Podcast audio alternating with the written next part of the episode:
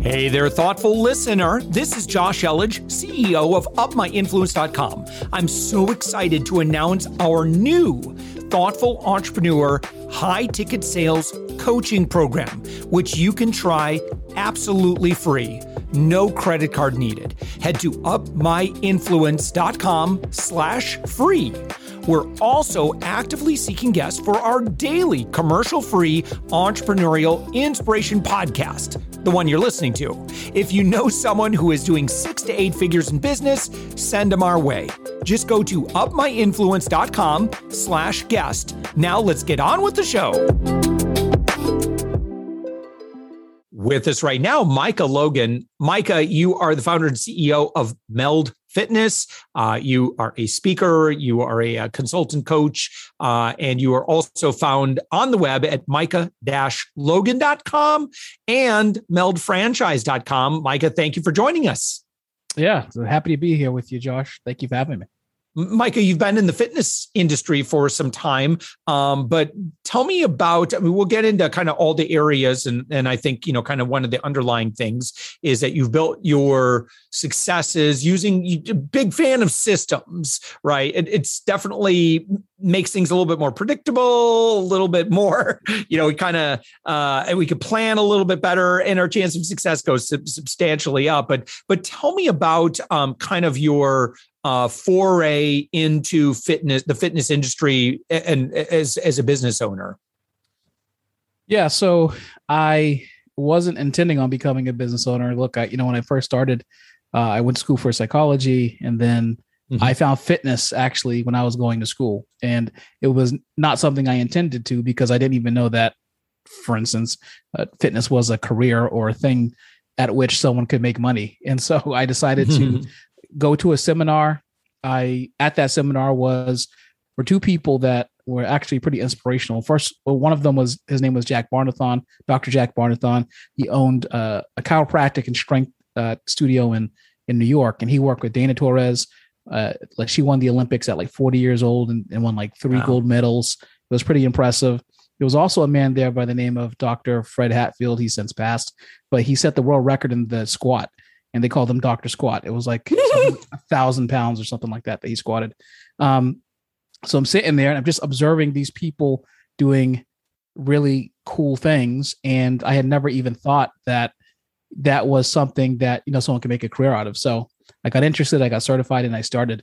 Uh, my first year, I made twelve thousand five hundred dollars, which is not a lot of money, but to me, that was like, uh, you know, uh, backing up the Brinks truck because when you're doing something that you actually mm-hmm. like doing, you, you know, when you're doing something that you actually like doing, like, you know, the money is almost secondary until you realize that you actually have to pay the rent, right? Um, so progress over time. And I worked in multiple different arenas. So I worked in big box studios, small boutiques, uh, excuse me, big box gyms, small boutique studios. I worked in, I was as a corporate fitness manager, uh, you know, a whole bunch of different settings that I work with. And I did in-home training for a long time. In fact, I started my business as strictly as an in-home training company. And then over time, as it progressed, um, I slowly went into studio ownership. And I started my first studio in 2005, opened it, closed it because I was undereducated, un- undercapitalized. And then slowly I just progressed towards uh, opening studios and, and getting myself more educated and uh, and you know more capitalized as as time went on. So tell me about the uh, the concept behind Meld franchise. Um, you know, if you've seen boutique fitness centers, uh, the, I guess the way I can d- describe it would be take that boutique fitness center and cut it in a third. right. It is a very small um, uh, uh outlet, right? A facility, and which is kind of all you need unless you're going to have you know big classes with lots and lots of people but explain the concept. Well my concept in particular comes from the thought that i wanted to uncomplicate business in general. So if you start with the fact that when a person is operating a business that it needs to be as simple as possible and then you go to your specific domain expertise that's kind of where you end up where meld franchise is concerned. So for me in particular in the boutique fitness industry i wanted to do two things. I wanted people to be able to be profitable if they worked hard and i wanted it to be easy to understand and easy to execute. And so what i did was over the years of, as I told you earlier, I was undereducated and undercapitalized, which I realized later on is something that I was able to adjust with the Meld franchise. So what we've done is we've taken a small space and we've designed it so that every square footage can earn revenue. So in our model, there's two small personal training groups of personal training that happen at one time. Um, and in that personal training session, there can be up to four members to one coach uh, on one session in 45 minutes. So the session's 45 minutes. And then in, within that thousand square feet, also, you have a smoothie bar that has been designed and customized to retrofit inside of the studio as well, adding another layer of revenue for a studio owner. We also have the opportunity for like a retail shop inside there. We also have the opportunity for meal planning services inside there as well. So we address the nutrition needs in addition to the smoothie bar. So there's a lot of stuff that can happen in a thousand square foot. And as we continue to develop the, the franchise, there are other fitness and wellness services that we can bring in that are space sensitive that actually have the ability to generate big dollars in revenue. Yeah. So where are you at right now in terms of like the the franchise opportunity, the franchise growth, that sort of thing? So we just launched this year, which is exciting. We're about uh, nine months into our franchise launch. And so really for the first year, what our goal was was to get our brand story out there, get my story out there as a founder, and to really introduce ourselves into the, the fitness industry nationwide to make a lot of good connections. And so we have corporate units in Boston. We're looking to expand those across the country with focuses on the Southeast United States, so Carolinas, Georgia, Florida, Texas is is we get a lot of hits from Texas, and of course the home state of Massachusetts and in the Northeast. So um, those are kind of our strategic areas that we're looking to kind of grow into.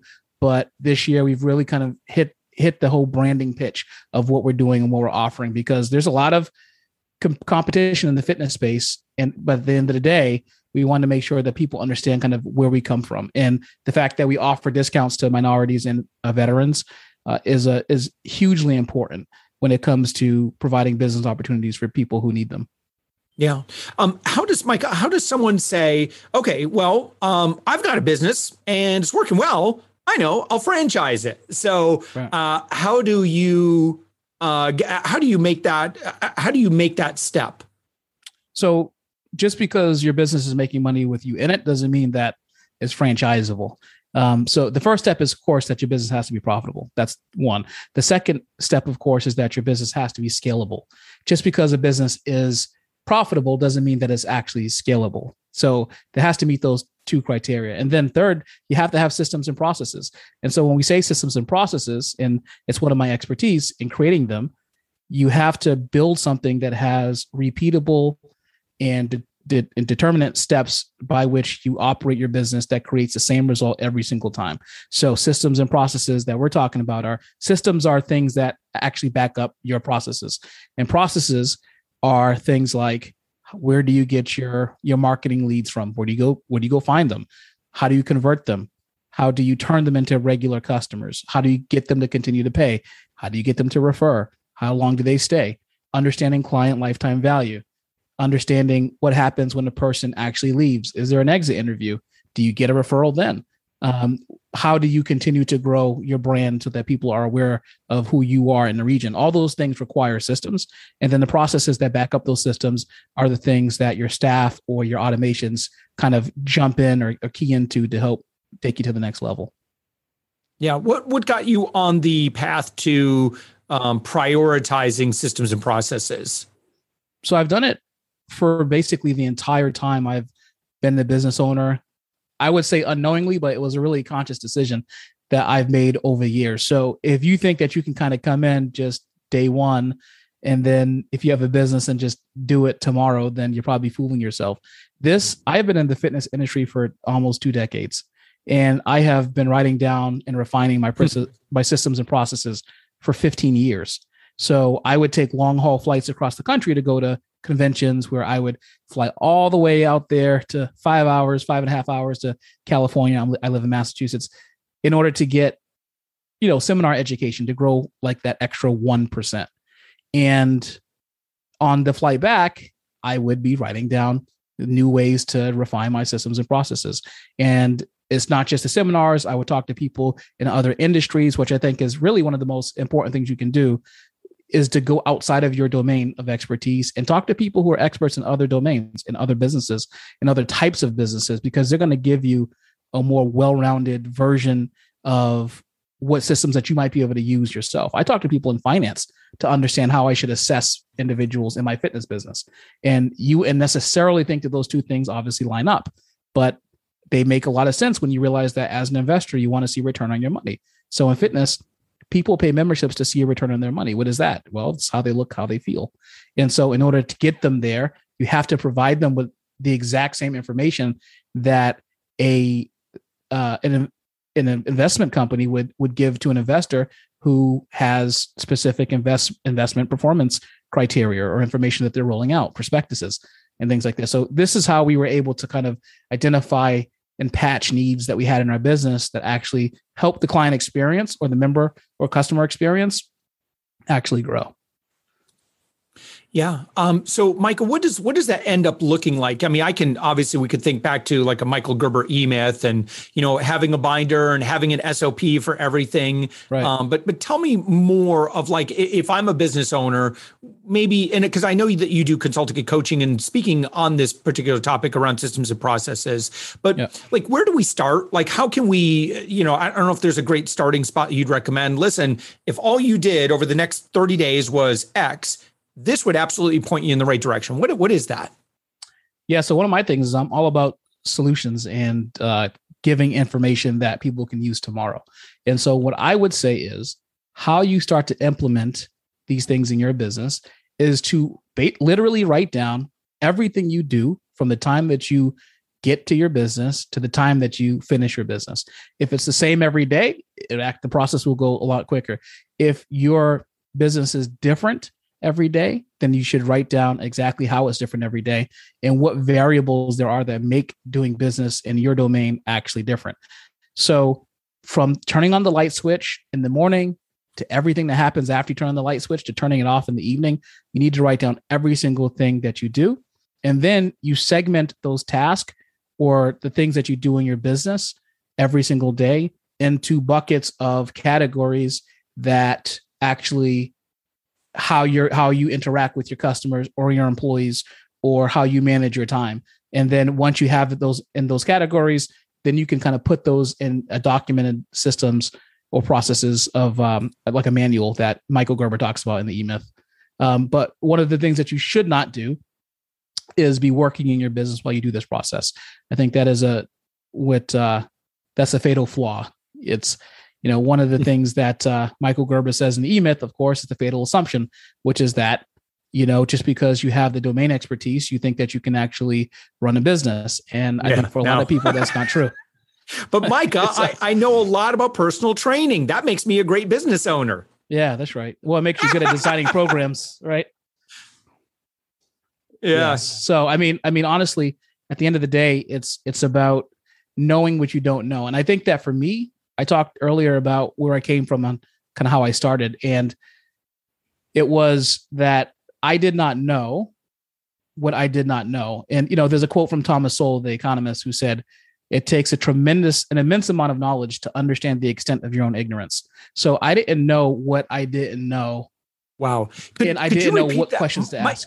Micah, could you repeat that quote again? I because that sounded really profound, but it got it came at me real fast. I feel like that's something I need to tweet or write down at least.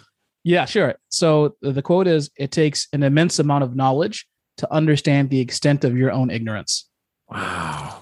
And so for me, here, you know, the thing is, the thing I get is I, I don't understand about people is that they have this sometimes this professional arrogance and what they don't understand is that they don't even know what question to ask to get the answer that they need.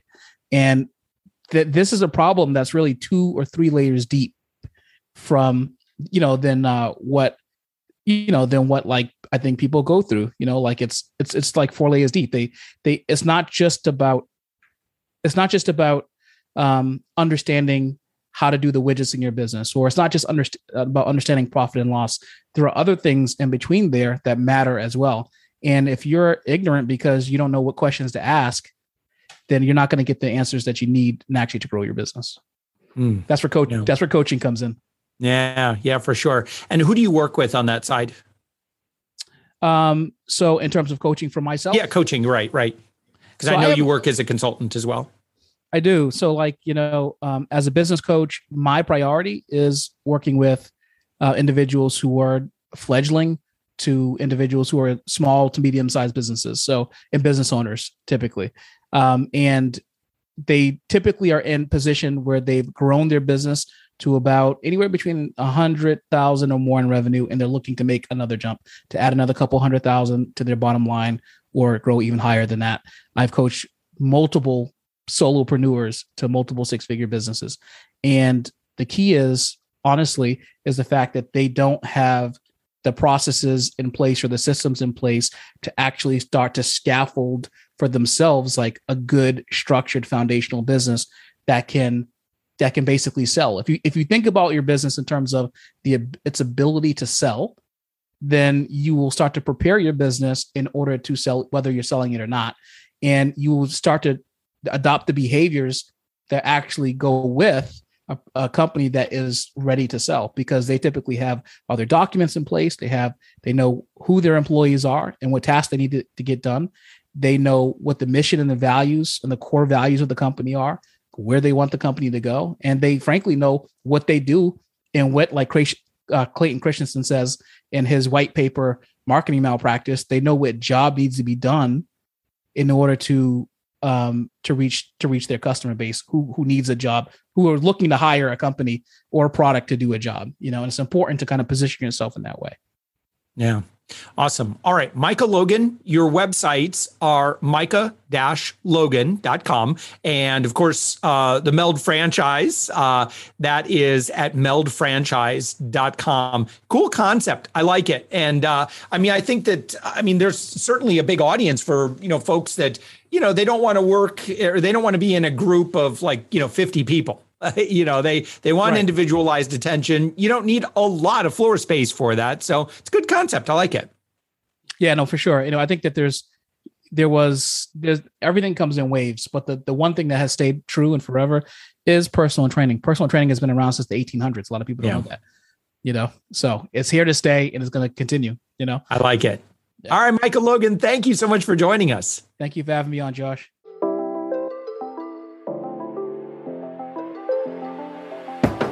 Thanks for listening to the Thoughtful Entrepreneur Show.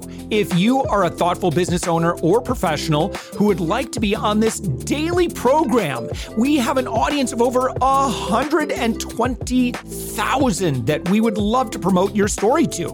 Please visit upmyinfluence.com slash guest I'm also so excited to announce our new Thoughtful Entrepreneur high ticket sales coaching program, which you can try absolutely free. No credit card needed. Head to upmyinfluence.com slash free. If you got something out of this interview, would you share this episode on social media? Just do a quick screenshot with your phone and text it to a friend or post it on the socials. If you do that, tag us with the hashtag UpMyInfluence. Each month, we scour Twitter, LinkedIn, Facebook, and Instagram. We pick one winner from each platform, and you get crowned king or queen of that social media. What do you win? Well, we will promote you and retweet you and re- re-share you and your business to over 120,000 social media fans totally free. Can you also hook us up in your podcast player right now? Please give us a thumbs up or a rating and review, and we promise to read it all and take action. Thank you if you've done this already. We believe that every person has a message that can positively impact the world. Your feedback helps us fulfill that mission. And while you're at it, please hit that subscribe button. You know why? Tomorrow, that's right, seven days a week, you are going to be inspired and motivated to succeed. 15 to 20 minutes a day. My name's Josh Elledge. Let's connect on the socials. You'll find all the stuff we're doing at upmyinfluence.com. Thanks for listening, and thank you for being a part of the thoughtful entrepreneur movement.